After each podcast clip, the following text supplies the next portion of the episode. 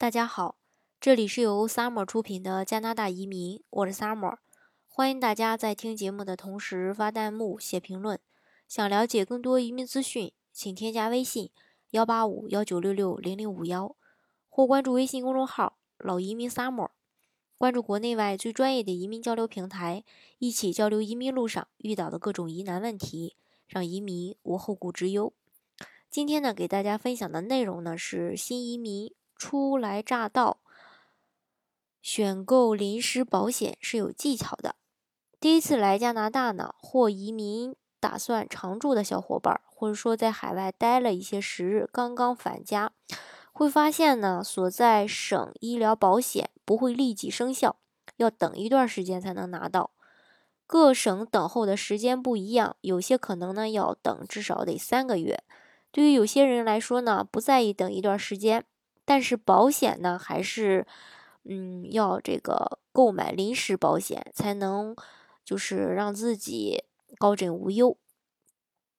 在购买这个保险时呢，和买所有其他保险产品一样，首先呢，得想好需要买多少。既不买太多，又能保这个紧急情况所需，怎么办呢？制定一下这个保单明细清单，比如紧急医疗啊、救护车呀、住院啊，还有其他的一个医疗服务等等。然后计算的算一下，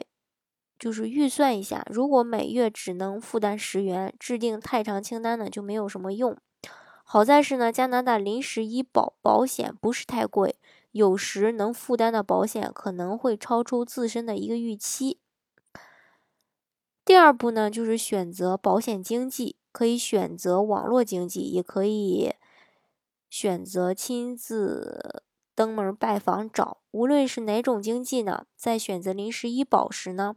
都要随身带好事先列出的清单。找保险经纪的好处是，保险经纪佣金由保险公司支付。不需要自己支付，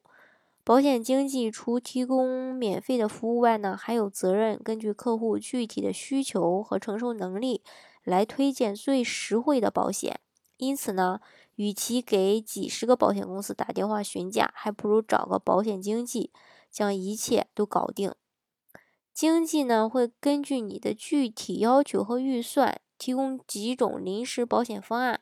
如只是在加拿大短住，只需购买基本的旅客险就可以了。但是探险旅游类的游客得注意了，极限极限的运动呢，通常不包括在基本这个游客险中。好在是呢，保险业什么都可以保，只是额外保险价格呢就会贵一些。如是初次登陆这个加拿大，或者说在海外游历相当长一段时间后。返回加拿大，得询问一下专门的新移民保险。这类私人医疗保险和，就是说，并非就是说什么都保的这个省公共医疗保险不一样。如是需要，可选择牙科和眼科险，视个人情况需求而定吧。一旦出事，私人保险公司可能会和这个医院共同合作，直接付费。或在你提供发票后报销，不同保险公司做法不一样。基本短期游客险不是太贵，年轻人每天只需要几块钱，老年人每每天大概需要八到十块钱左右。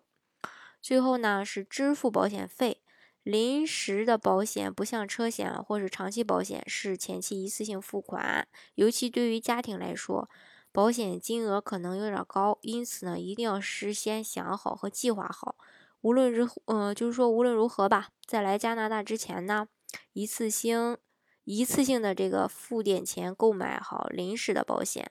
总比来加拿大后出意外这个事故后的这个医疗费要便宜的多很多。嗯，所以呢，我觉得不管是在哪儿吧，为了自己有保障，最好是买个保险。